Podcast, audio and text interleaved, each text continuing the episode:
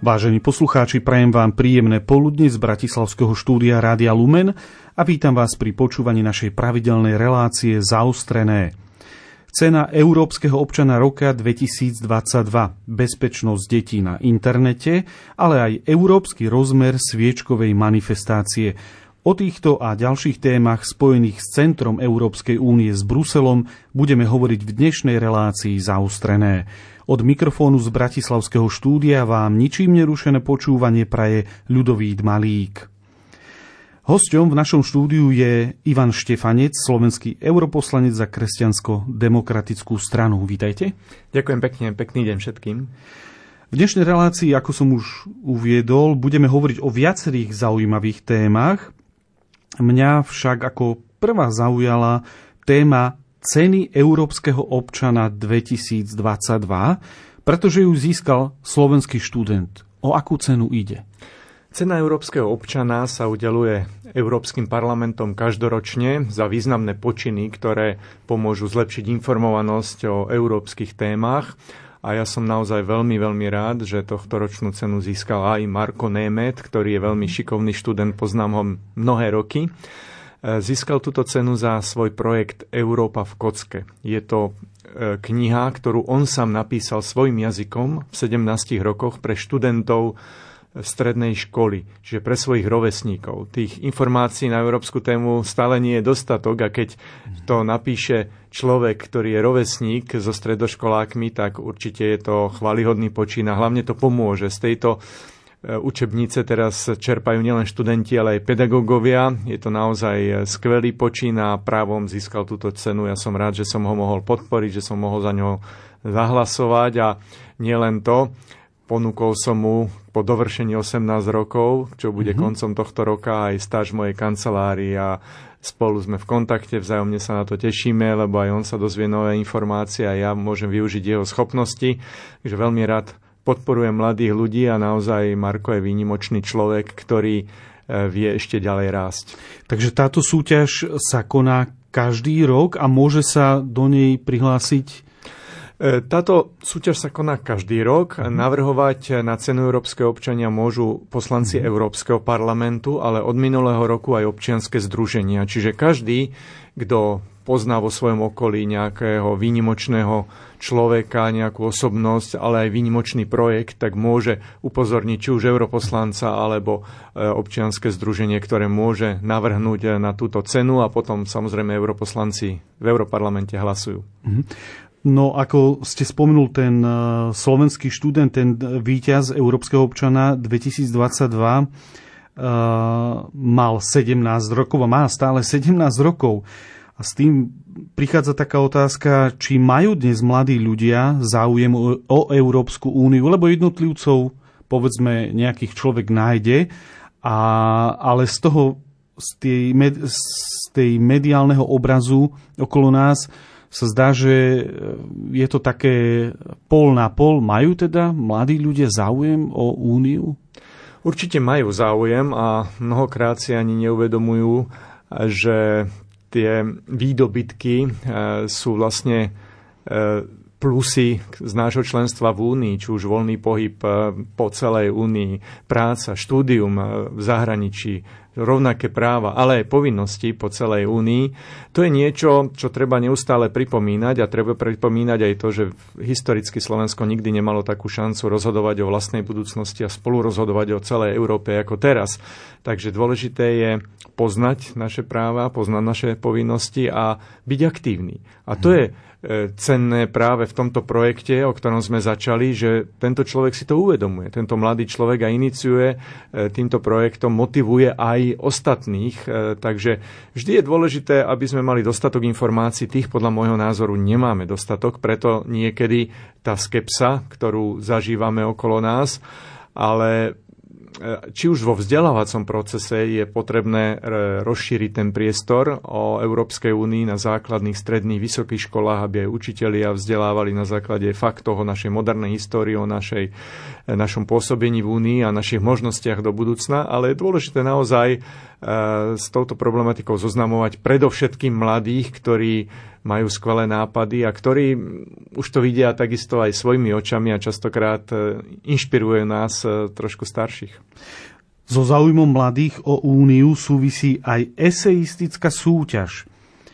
Aká je téma tejto súťaže? Každý rok vyhlasujeme seistickú súťaž a tento rok je to téma spoločného trhu. Oslavujeme tridsať rokov spoločného trhu, čo je jeden z najúspešnejších európskych projektov.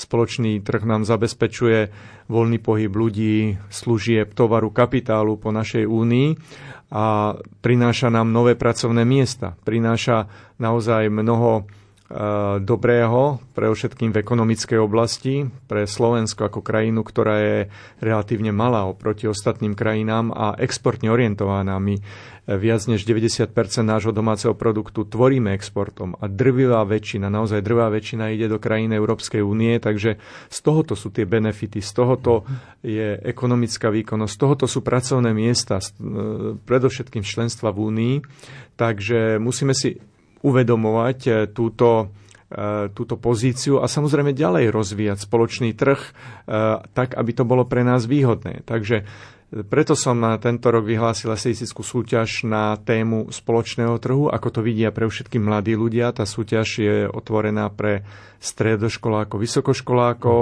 Do siedmeho mája môžu svoje eseje posielať na moju adresu, na mojej stránke nájdu všetky, všetky podrobnosti. dvadsiateho šiesteho mája potom bude vyhodnotená táto súťaž v Košiciach a už sa na to teším. Minulý rok napríklad sme mali podobnú eseistickú súťaž na tému aj budúcnosti Európy a aj na tému riešenia energetickej krízy, lebo vieme, aké to bolo minulý rok ťažké s energiami. Ano. Dostali sme sa z najhoršieho a ja som rád, že mnohé nápady, ktoré sa nakoniec realizovali na európskej úrovni, boli aj výsledkom tejto súťaže a, a týchto nápadov, ktorý, s ktorými prišli mladí ľudia, že treba aj v energetike viac spolupracovať, zdieľať siete, zdieľať treba zásobníky plynu, čo sa týka energií. No a teraz budeme hovoriť o spoločnom trhu a pre všetkým o budúcnosti, že nielen využívať súčasné výhody, ale aj do budúcna, čo je dôležité pre ľudí. Nielen zachovať to, čo je teraz, ale aj do budúcna napríklad v digitálnej oblasti a aké majú platiť pravidlá pre celú Európu. Práve ten spoločný trh je niečo, čo môžeme označiť, že Slovensku výrazne pomohlo v, aj v ekonomickej, aj v ekonomickom napredovaní, aj v uplatňovaní našich ľudí v zahraničí, lebo predtým, keď sme teda neboli členmi Európskej únie, asi nebolo také jednoduché ísť s vlastnou firmou a podnikať v niektorej inej európskej krajine. Takže aké sú povedzme výhody, ale, ale aj nevýhody pre slovenské firmy tohto spoločného trhu? Presne tak. Výhoda je, že máme rovnaký prístup na spoločný európsky trh, že bez akýchkoľvek obmedzení, bez cieľ, bez iných, iných administratívnych náležitostí, ktoré sme mali vtedy, keď sme neboli členmi únie, tak môžeme, môžeme realizovať tieto ekonomické nápady. O tom vedia pre všetky naši podnikatelia a naši malí podnikatelia, pretože na Slovensku, tak ako aj v celej únii, je najviac malých podnikateľov a tí využívajú výhody spoločného trhu, že môžu vyvážať svoje výrobky a služby bez cla, bez akýchkoľvek administratívnych náležitostí, čo nebolo predtým pravidlom. Ja sám som prežil polovicu života za železnou oponou a viem, aké to bolo ťažké predávať výrobky, že sme boli znevýhodnení dodatočnými clami, dodatočnými administratívnymi náležitosťami, zbytočnou byrokraciou. To teraz odpadá. Ale dá sa urobiť aj viac. A o tom práve je aj táto súťaž, pretože napríklad dá sa v súčasnosti realizovať niečo také ako registrácia firmy cez internet, ktorá by bola registrovaná v celej únii. Napríklad toto ešte nemáme pre celú úniu a to by mohol byť ďalší posun dopredu, že, že budeme registrovať firmy cez internet. V niektorých krajinách to už sa dá, napríklad v Estonsku to za za šestnásť minút zaregistrujete firmu, ale v niektorých iných krajinách to trvá aj mesiace.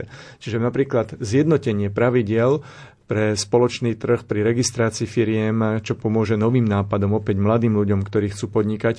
Toto by pomohlo aj znova vytvoriť viac pracovných miest aj u nás. A majú možnosť slovenské firmy, ktoré využijú práve ten spoločný európsky trh, cez vďaka nemu dostať sa aj na ďalšie trhy, pretože Únia je veľká, veľká a obchoduje s rôznymi krajinami vo svete? To máte absolútne pravdu. Obchodné dohody robíme na európskej úrovni mm. a je to o mnoho výhodnejšie, viete, keď niekto, kto zastupuje cez štyristošesťdesiat miliónov ľudí, tak urobí dohodu s inou časťou sveta, či už s Čínou mm. alebo Brazíliou a ďalšími krajinami, s ktorými chceme obchodovať vzájomno výhodne, no tak tá dohoda je určite lepšia, ako keby ju robila krajina, ktorá má päť a pol milióna ľudí. Mm. To je, to je úplne logické. Čiže tá východzia pozícia a tie podmienky z týchto dohovod sú mnoho lepšie a samozrejme platia pre Slovákov, Čechov, Poliakov, pre všetkých. Takže toto je ďalšia výhoda spoločného trhu, ktorú ste správne pripomenuli, že tie obchodné dohody a prístup na celosvetové trhy sa dá realizovať lepšie cez európske inštitúcie a takisto cez európsky trh. Hovorí Ivan Štefanec, slovenský europoslanec za Kresťansko-demokratickú stranu, a ja prosím o krátku pauzu.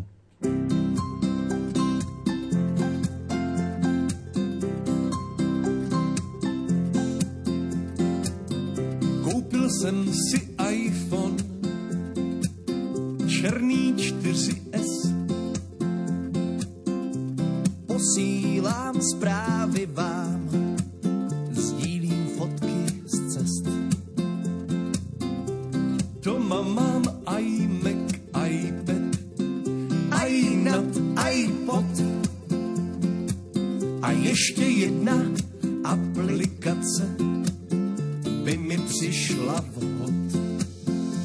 Aby existoval aj Bůh, na ploše bych ho měl a na cokoliv se ptát bych se ho nestyděl. Tak aj Bože, prosím, veď mě, když nevím kudy kam,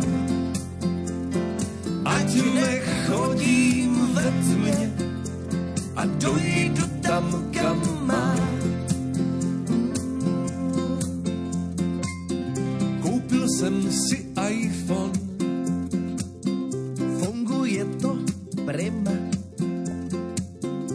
Signet in California, made in China. Koupil jsem si iPhone černý štyri es a toto skromné přání odesílám do nebes, aby existoval aj Bůh, na ploše bych ho měl a na cokoliv se ptát bych se ho nestyděl. Tak aj Bože, prosím, veď mě, když nevím kudy kam, ať nechodím ve tmě a dojdu tam, kam mám.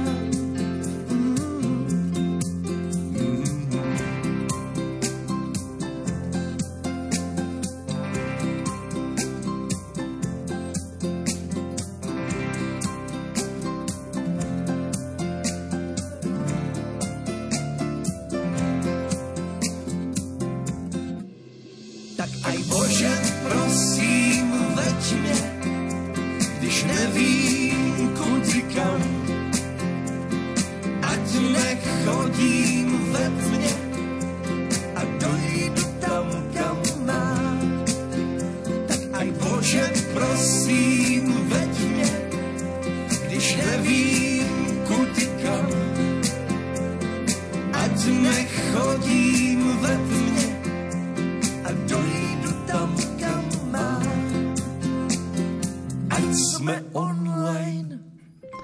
Milí poslucháči, počúvate reláciu Zaostrené, v ktorej je našim hosťom slovenský europoslanec za ká dé há Ivan Štefanec.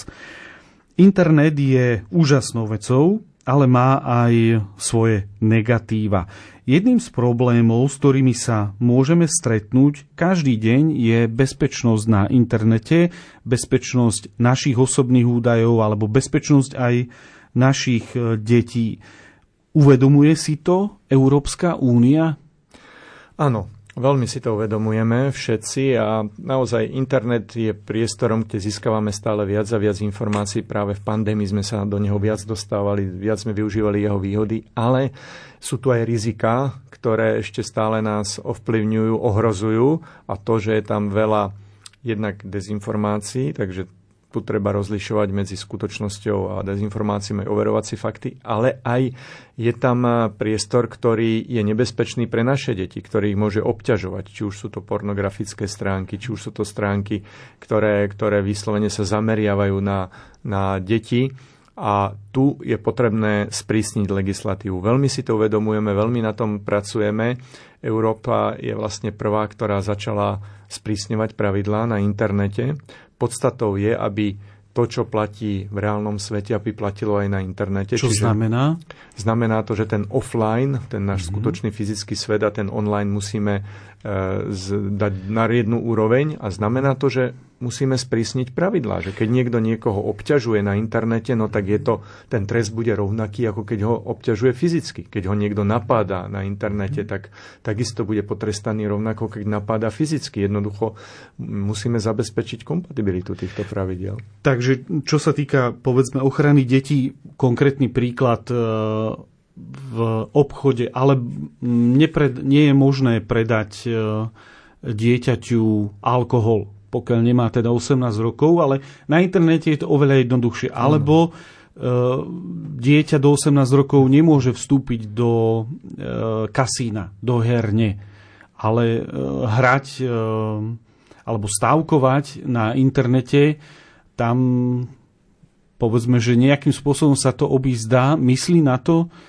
Európska únia? Presne o tom to je, aby tieto mm-hmm. pravidlá platili rovnako v reálnom svete aj na, aj na internete. A práve preto sprísňujeme tieto pravidlá pre všetkým pre širiteľov informácií, pre tých, ktorí chcú na internete podnikať.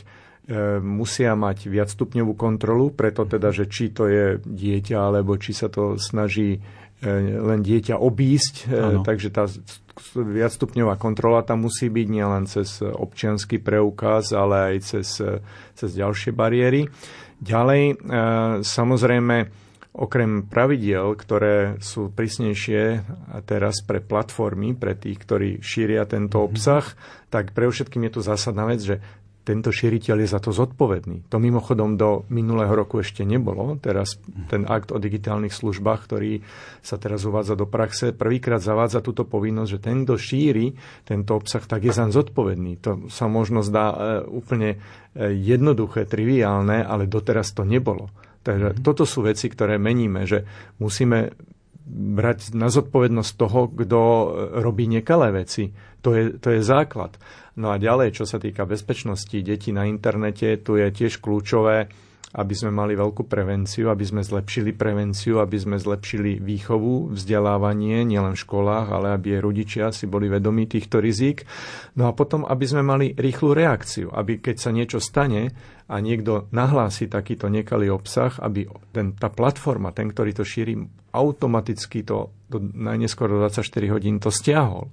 Ak nie, tak bude mať veľmi, veľmi veľké postihy, či už finančné, alebo trestnoprávne. Toto sú dôležité veci, čiže rýchlosť, prevencia a, a spolupráca, to sú také tie tri základné postuláty, a okrem toho v novej legislatíve, ktorú máme teraz v Europarlamente ohľadom bezpečnosti detí na internete, sa zavádza nové Európske centrum bezpečnosti mm-hmm. pre deti na internet, ktoré bude koordinovať tieto aktivity aj v jednotlivých e, krajinách. Takže sú tu naozaj nové prelomové veci a verím, že situácia sa zlepší, lebo nie je dobrá. Treba si otvorene priznať, že zatiaľ práve preto sa tým zaoberáme, lebo vidíme tieto nebezpečenstva. Ako to vidíte časovo, pretože to nie sú jednoduché veci, nedajú sa v priebehu mesiaca dvoch, že kedy by sme, kedy by mohlo prísť k nejakej k nejakej záväznej legislatíve, ktorá by potom, ktorú by potom začali jednotlivé štáty dávať do svojho zákonníka? Tento rok, už tento rok, takže tá situácia sa zásadne, verím, zmení už v nasledujúcom roku. Tá legislatíva je v súčasnosti v Európskom parlamente. Diskutujeme už aj s členskými štátmi, v princípe tam nie je nejakých rozporov, ani medzi politickými skupinami treba povedať, že drvivá väčšina ľudí si toto riziko uvedomuje, takže verím, že sa zásadnej legislatívy dočkáme už do leta s tým, že tá situácia sa začne rýchlo meniť. No, veľmi e, osobitnou skupinou alebo kapitolou e, aplikácií a internetových stránok tvoria sociálne siete. Tie sú e, populárne, niektoré viac, niektoré menej, ale cez nich e, sa môže či už k deťom, ale aj k dospelým dostať rôzny typ obsahu. V Čechách pred krátkym časom na známej sociálnej sieti, čínskej sociálnej sieti TikTok, bežala výzva, kde deti mali sa škrtiť a viedlo to v Čechách k tomu, že malý desaťročný chlapec sa teda udusil. Dá sa nejako zlepšiť, aby deti nenaleteli na hocičo, na takéto nezmyselné výzvy? Rodič môže urobiť veľa preto, súhlasím, a, ale predsa nedokáže ukontrolovať, čo všetko robí jeho dieťa. A aj v súvislosti s, s tou spomínanou aplikáciou tiež nie, niečo sa možno pripravuje alebo prebieha v Bruseli?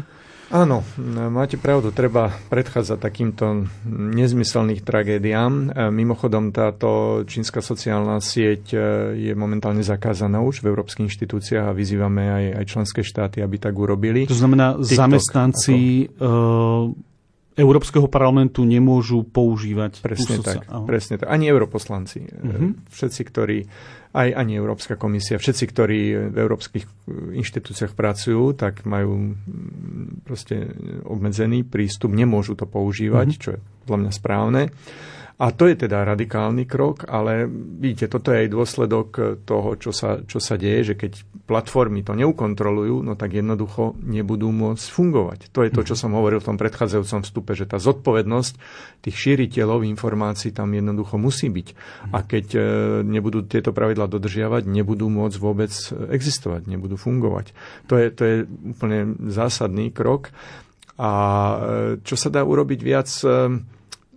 Áno, je to o výchove, o vzdelávaní, ale tiež aj máte pravdu v tom, že v tomto sa všetko nedá ukontrolovať práve preto, že keď sa niečo také vyskytne, je dôležité to nahlasovanie a tá rýchla reakcia, že aby keď sa niekto vyskytne niečo takého a rodič to uvidí, že to nahlási, no tak jednoducho sa to musí riešiť do jedného dňa. A to je to, čo pripravujeme v tejto legislatíve. Riešenie do dvadsaťštyri hodín, veľmi rýchla reakcia, to je, to je kľúčové. A v tom je kľúčová aj tá spolupráca európskych a národných inštitúcií. Bezpečnosť na internete sa týka aj hoaxov, teda falošných správ. Na Slovensku sa o tom dlho hovorí, ale dá sa niečo urobiť tejto súvislosti bez nejakých veľkých zásahov do, do práv ľudí s tými hoaxami? No, to je veľmi častá otázka. Sloboda vyjadrovania mm-hmm. sa a potom dezinformácie, lebo na jednej strane, a je to, je to tenký ľad, ale dá sa urobiť. Ten tenký ľad je v tom, lebo samozrejme chceme chrániť slobodu prístupu k informáciám, slobodu vyjadrovania sa, slobodu slova. Však sme pre všetky my, kresťania, za to úspešne bojovali, za totality, a práve teraz sme si pripomenuli tú významnú sviečku, manifestáciu, ktorá tak prispela k pádu totality, že jednoducho bojovali sme za slobodu vierovyznania, za slobodu slova a, a za to musíme vždy bojovať, lebo človek je slobodný a musí mať možnosť sa vyjadrovania, sa vyjadriť sa. A to platí aj na internete. Na, druhú str- na druhej strane bez zodpovednosti neexistuje sloboda. Čiže každý musí mať za svoje vyjadrenia aj svoju zodpovednosť, musí sa k týmto vyjadreniam prihlásiť. A to, čo momentálne je také diskutabilné a je citlivé na, na internete, tak to je tá anonymita, ktorá zvádza najmä na sociálnych sieťach pod falošnými profilami k mnohým dezinformáciám a mnohým veciam, ktoré vedú potom k niekedy až k celým dezinformačným kampaniám. Mm. Že keď budeme sa prihlasovať k svojim názorom, vždy musíme mať garantovanú slobodu, že sa dokážeme vyjadriť, že ten priestor tu bude. Ale ako náhle niekto bude šíriť klamstvá, dezinformácie, osočovanie, útoky na druhých, no tak toto, toto nie je sloboda. To, za to sme trestaní už aj v tom fyzickom svete. A to naozaj platí, že ten online internetový svet s tým offline fyzickým potrebujeme zladiť. Na Slovensku je to celkom silné a človek určite s tým skôr či neskôr, keď sa hýbe po internete, príde s takýmito rôznymi osočovaniami, falošnými správami a podobne. Vy ako europoslanec, ktorý dochádza teda do Bruselu alebo do Štrasburgu, podľa toho, kde je to zasadnutie, vnímate aj to, čo sa deje za našimi hranicami. Je to podobné aj, povedzme, v Belgicku, v Francúzsku? Tiež majú tie úrady alebo ľudia problémy s hoaxami? Ale áno, je to všade, mm-hmm. v každej krajine. Práve preto sme sa rozhodli túto situáciu riešiť na európskej úrovni. A musím povedať, že tak, jak cestujem po svete, či už v Japonsku, Spojených štátoch amerických a v tom, v tom demokratickom svete, tak všade sa potýkajú e, s týmto problémom a všade mimochodom sa pozerajú, že na Európu teda, že ako to príjmete, mm-hmm. e, čo s tým urobíte, keď to bude fungovať, my to budeme kopírovať. E, mám často po celom svete diskusie na tieto témy, e, ten problém je úplne rovnaký a myslím, že práve ten demokratický svet sa si to uvedomuje a že to bude, bude riešiť veľmi spoločne. Práve podľa európskeho vzoru. Ten nedemokratický svet je, je úplne iný a skôr zneužíva tento priestor, aj ten internetový priestor na ovládnutie, na propagandu, na mm-hmm. zneužívanie svojho postavenia a ešte na potláčanie práv ľudí. Veď napríklad vieme, odkiaľ chodia dezinformačné kampane, či už sú to z Ruska, z Číny, prípadne niektorých arabských totalitných krajín. V Číne existuje e, normálne administratívne posilnenie moci, kde sledujú každého občana, či sa dobre správa, či je lojálny totalitnému režimu a podľa tomu, toho mu dávajú benefity, podľa tomu dávajú prístup k bývaniu napríklad, čo je úplne absurdné. Ten náš demokratický svet vychádza od práv občanov, aby si človek mohol slobodne vyjadriť svoj názor, ale by cítil zodpovednosť samozrejme za, za svoje okolie, aby, aby ten svoj priestor aj svoj štát budoval. Uh, ani nie tak s hoaxami, ako skôr s takou uh, možno malou informovanosťou uh, súvisí aj nová európska legislatíva ohľadom spaľovacích motorov. Vedeli by ste to dať na pravú mieru, v akom štádiu sa nachádzame a nejaké termíny, ktoré budú platiť pre motoristov? Je to teraz veľmi ostro diskutovaná téma, aj celkom s takým zaujímavým vývojom, lebo pôvodný návrh zákaz výroby nových aut so spaľovacím motorom od roku dvetisíctridsaťpäť sa mení.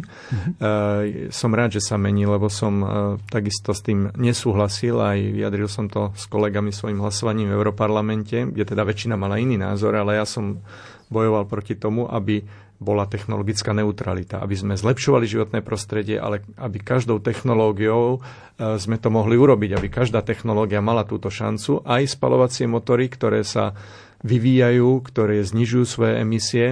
Takže podarilo sa a posledný ten návrh z konca minulého týždňa je taký, že budú môcť sa vyrábať nové autá po roku dvetisíctridsaťpäť aj so spaľovacími motormi, ktoré majú syntetické palivá, teda z, z nulovými emisiami. Nulovými emisiami de facto, mm-hmm. áno, nulovými emisiami.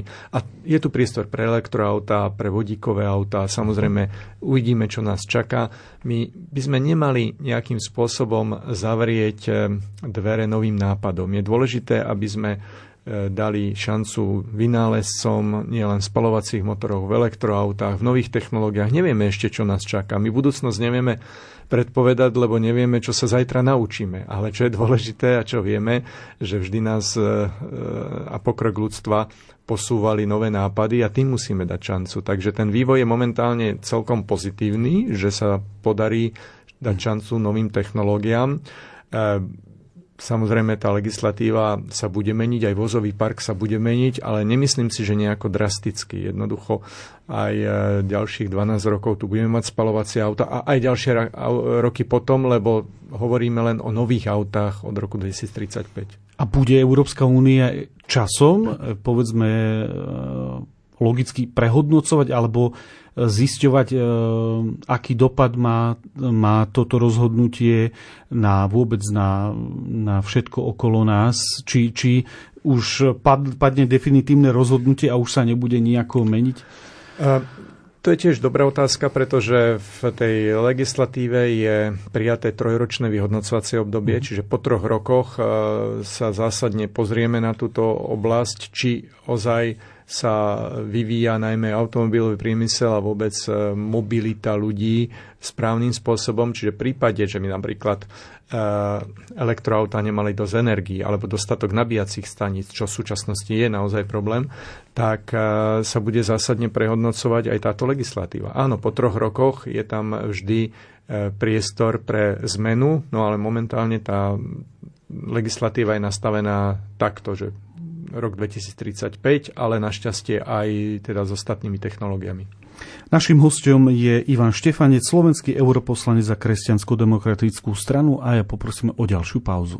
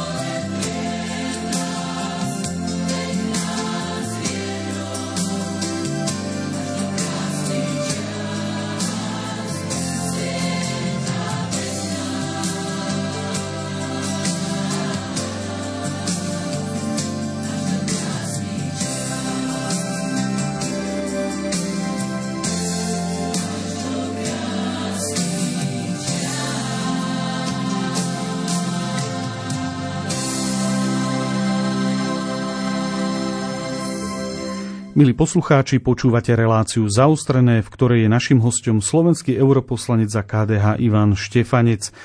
Uplynulý víkend sme oslavili tridsiate piate výročie sviečkovej manifestácie a túto historickú udalosť si pripomenuli aj v Bruseli.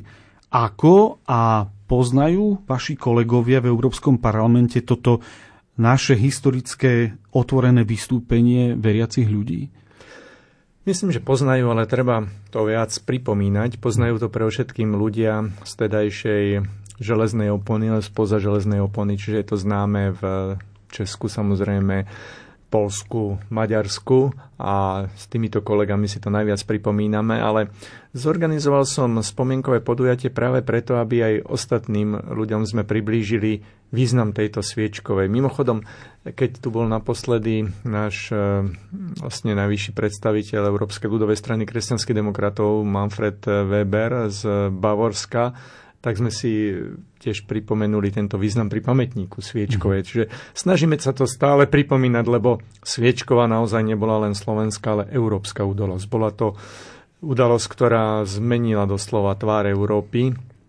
Treba si pripomenúť, že práve reakciou na sviečkovú udalosť, na sviečkovú manifestáciu a jej brutálne potlačenie bola aj rezolúcia Európskeho parlamentu. Vtedy vtedajší europoslanec Otto von Habsburg inicioval úspešne rezolúciu, kde doslova sa píše, že Európsky parlament čo najdôraznejšie odsudzuje prenasledovanie kresťanov vo vtedajšom Československu a vyzýva československú vládu, aby bezodkladne obnovila ľudské práva kresťanov na svojom území, čo, čo bol významný počin. Takže treba si uvedomiť, že už vtedy to na Európskom parlamente zaznelo a preto to chceme pripomenúť. Aj túto rezolúciu, aj aj túto udalosť. Mimochodom, podľa mňa ďalší významný prejav, ktorý sa týkal pripomenutia sviečkovej, bol práve na Hviezdoslavovom námestí v roku dvetisícpäť, keď tu bol americký prezident Bush. On sám spomenul, že ľudia vtedy prišli zapáliť sviečky, pomodliť sa za koniec tyranie, obnovu náboženskej slobody a doslova jeho veta, že nárokovaním si vlastnej slobody ste podnietili revolúciu, ktorá oslobodila váš národ a pomohla zmeniť celý kontinent, tak zvýraznil to, že, že toto bol jeden z najvyšších, najväčších odporov, pokojných odporov z, vtedy v totalite. A osobne si myslím aj podľa tých historických prameňov, že spolu s podpisovou akciou mm-hmm. za náboženskú slobodu, ktorá bola neobvykle úspešná. Takmer pol milióna československých občanov podpísalo a drvivá väčšina to boli Slováci, Slovenky a Slováci. Sám si pamätám na túto akciu aktívne. Tak e, toto boli dve veci, ktoré prispeli k nežnej revolúcii. No a e, práve preto, aby sme si tento význam sviečkovej pripomínali, tak tento týždeň som zorganizoval aj diskusiu nielen v slovenskej katolíckej farnosti v Bruseli, ale aj v Európskom parlamente s účastníkmi tejto manifestácie Pavlom Koseou, Ľudkou Tolarovičovou, s historikom Františkom Neupauerom z Ústavu, Ústavu pamäti národa, ktorí takisto boli veľmi, veľmi aktívni v posledných dňoch v Bratislave, ale budú mať možnosť povedať tieto skúsenosti aj teda kolegom z Európskeho parlamentu. No, Bratislavský Veľký piatok, ako inak tiež označujeme sviečkovú manifestáciu, priniesol obrovské povzbudenie pre ľudí. Bolo to vidieť aj pri tých oslavách v uplynulý víkend, hlavne keď tam boli prí, prítomní tí, osob, tí účastníci, ktorí osobne boli v tom osemdesiatom ôsmom na Hviezdoslavovom námestí, tak opakovali to, že prinieslo to veľké povzbudenie, z ktorého žili ešte veľmi dlhé obdobie. Ale čo ostalo z tohto étosu, tejto sviečkovej manifestácie dodnes na Slovensku? No to je dobrá otázka, lebo to poučenie by malo byť predovšetkým, aby sme sa nikdy nevzdávali. Myslím si, že sviečková, aj keď bola brutálne potlačená, tak bola víťazstvom ľudí, ktorí sa jej zúčastnili a ten režim vtedy dostal strach, prvýkrát strach. Hmm. Tí ľudia síce, ich sviečky boli zhasnuté vodnými delami, ale to, to svetlo nádeje naozaj na zmenu sa rozhorelo a takisto účastníci bohužiaľ boli bití, dostali rany obuškami, ale najväčšiu ranu dostal vtedy totalitný režim, lebo ľudia prekonali ten svoj strach. A myslím si, že toto je tiež ten veľký odkaz, že aby sme sa nebáli, aby sme takisto sa pozerali stále do budúcna a aby sme verili nielen to naše svetlo nádeje, ale stále, stále sme verili aj v samých seba. Toto bol silný odkaz ľudí, ktorí vtedy neboli nejak vyzbrojení ani revolučným slovom. Tam, tam vtedy neboli ani prejavy. Tam boli tiché modlitby, tam boli hymnické piesne, tam boli sviečky a, a toto bola zbraň ľudí, ktorí verili v osobnú slobodu. V túto slobodu musíme veriť za každej situácie. Mimochodom, ja som rád, že práve aj najvyšší ústavní činitelia si pripomenuli veľmi dôstojne tieto oslavy. Myslím, že pani prezidentka to povedala pekne, že kresťania boli prví, ktorí vykročili k slobode a viete, keď je ťažko, tak práve kresťania by mali byť tí, ktorí ukážu dopredu to svetlo nádeje, že aké je východisko z tej ktorej situácie. Takže aj toto je to poučenie, že možno aj dnes nevieme rozlišovať, kto je obeť a, a kto je vinník. Mm-hmm. Vidíme to, koľko ľudí je pomýlených aj v tom, že za našimi hranicami náš najväčší sused je napadnutý a mnoho ľudí to nevidí, alebo nechce vidieť. Čiže to rozlišovanie pravdy je vždy veľmi dôležité a tá nádej na zmenu a na pomoc druhým, myslím si, že je tiež aktuálna. Sviečková manifestácia, môžeme povedať, že bola takým prvým kamienkom a po nej sa začal, začalo naber, nabaľovať tá lavína, padol Berlínsky múr, prišla nežná revolúcia a prišla sloboda. So slobodou samozrejme prišla aj oveľa väčšia zodpovednosť a hlavne sloboda priniesla nielen slobodu vyjadriť sa, povedať svoj názor, ale aj slobodu cestovať, vidieť iné životné štýly, vidieť iné spôsoby života a prinieslo to aj také problémy, ktoré sú veľmi zložité a tie problémy sa týkajú aj manželstiev na Slovensku. Máme žiaľ po tých tridsiatich rokoch slobody vysokú rozvodovosť. Vy ale pripravujete publikáciu, v ktorej chcete hovoriť o manželskej vernosti. Prečo? Práve preto, lebo ste správne pripomenuli, že napríklad jedným z súčasných neduhov je vysoká rozvodovosť na Slovensku. To nie je dobré pre budúcnosť, to nie je dobré pre ďalšiu generáciu, pre deti. Slovensko bolo vždy typické tým, že ľudia žili skromne, v pokore, v manželskej vernosti. A myslím, že to sú tie hodnoty, ktoré treba teraz promovať, ktoré treba zvýrazňovať aj do budúcna. Netreba na ne zabudnúť. Mňa inšpirovali mnohé, mnohé príbehy skvelých ľudí po celom Slovensku, ktorí prežili spolu päťdesiat a viac rokov. Takže túto publikáciu som nazval Zlaté príbehy a je to vlastne súhrn takýchto pekných manželských príbehov, ktorí prežili celý život vo vernosti, celý život v tolerancii, pomáhali si navzájom, vychovali spustu detí a podľa mňa toto je skutočné hrdinstvo. Toto sú ľudia, ktorých treba promovať, ktorým treba vytvoriť priestor. Takže táto publikácia je momentálne už v tlači, vyjde do konca mesiaca, nebude predajná, ja ju robím z prostriedkov Európskej ľudovej strany kresťanských demokratov, takže toto nebude na pultoch knihkupectiev, ale každý, kto bude mať záujem si prečítať a nechať sa inšpirovať týmito príbehmi, tak mu to rád posti- poskytnem, tie moje kontakty sú na mojej stránke a rád, aj, aj prípadne cez vaše rádio, ak bude ochota, samozrejme rád poskytnem výtlačky, aby sme mohli promovať takéto pekné príbehy, ktoré podľa mňa sú inšpirujúce pre, pre všetkým pre mladú generáciu. To, prečo to robím, je, aby sme neduhy spoločnosti, o ktorých ste aj hovorili, aby sme trošku potlačili a aby sme hovorili pozitívnom spôsobe o manželstve, o tom, čo je v živote naozaj dôležité a aby sme takto dávali príklad našim deťom a vnúčatám. Ešte jednu krátku otázku aj s krátkou odpoveďou. E, mohli by ste približiť niektorý z tých príbehov a čím je pre vás e, taký výnimočný, ktorý bude v tej publikácii? E, ten Je tam spústa krásnych príbehov, ťažko vybrať jeden, ale ak mi dovolíte trošku tak z vlastnej skúsenosti, pre mňa to bola tiež jedna z inšpirácií, jeden z dôvodov, prečo som sa rozhodol zbierať tieto príbehy. Dva roky sme to zbierali po celom Slovensku a ten hlavný bol príbeh mojich starých rodičov, aj z otcovej, aj z matkinej strany. Žili spolu päťdesiat a viac rokov a z otcovej strany to bol príbeh úplne neuveriteľný a dnes, z dnešného pohľadu, kedy moja stará mama so starým otcom vychovali dvanásť detí.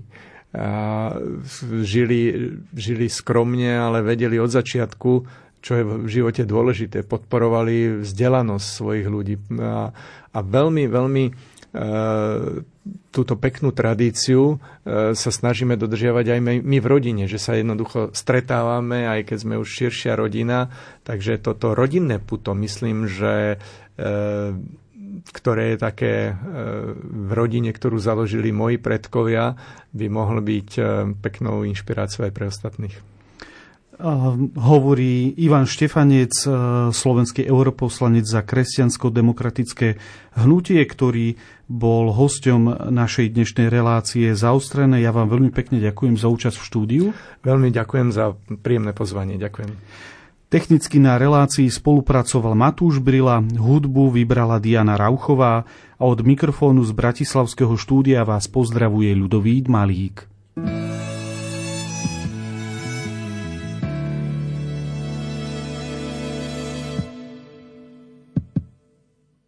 V očiach máš tú iskru, ktorá vraví ti, poď nájdi šťastie, veď to nie je ťažké. Láka ťa to skúmať svet a pritom cítiť, ako ťa vietor nesie preč. Si zlomený a ty stratená, princ bez nohy, princezná bez mena. A spolu čakáme, kým slnko vyjde a zase zapadne, ďalšia noc príde. Spomienky nám hrajú v hlavách ako naše piesne, tie, čo v noci nedajú nám spať. Život ten sa kráti, chceme stáť na prahu dvier, ktoré vedú tam, kde sa rodí mier. V srdci cítiš, že dobrodružstvo čaká ťa, no strach sa ozýva a v hlave metie ťa. Stále váhaš, či urobiť krok máš. Poviem ti, vpred je lepšie ako vzad. Si ako kométa, svietiš do sveta. Si ako silueta, pozri, tam je cesta. A spolu kráčame, preplávame.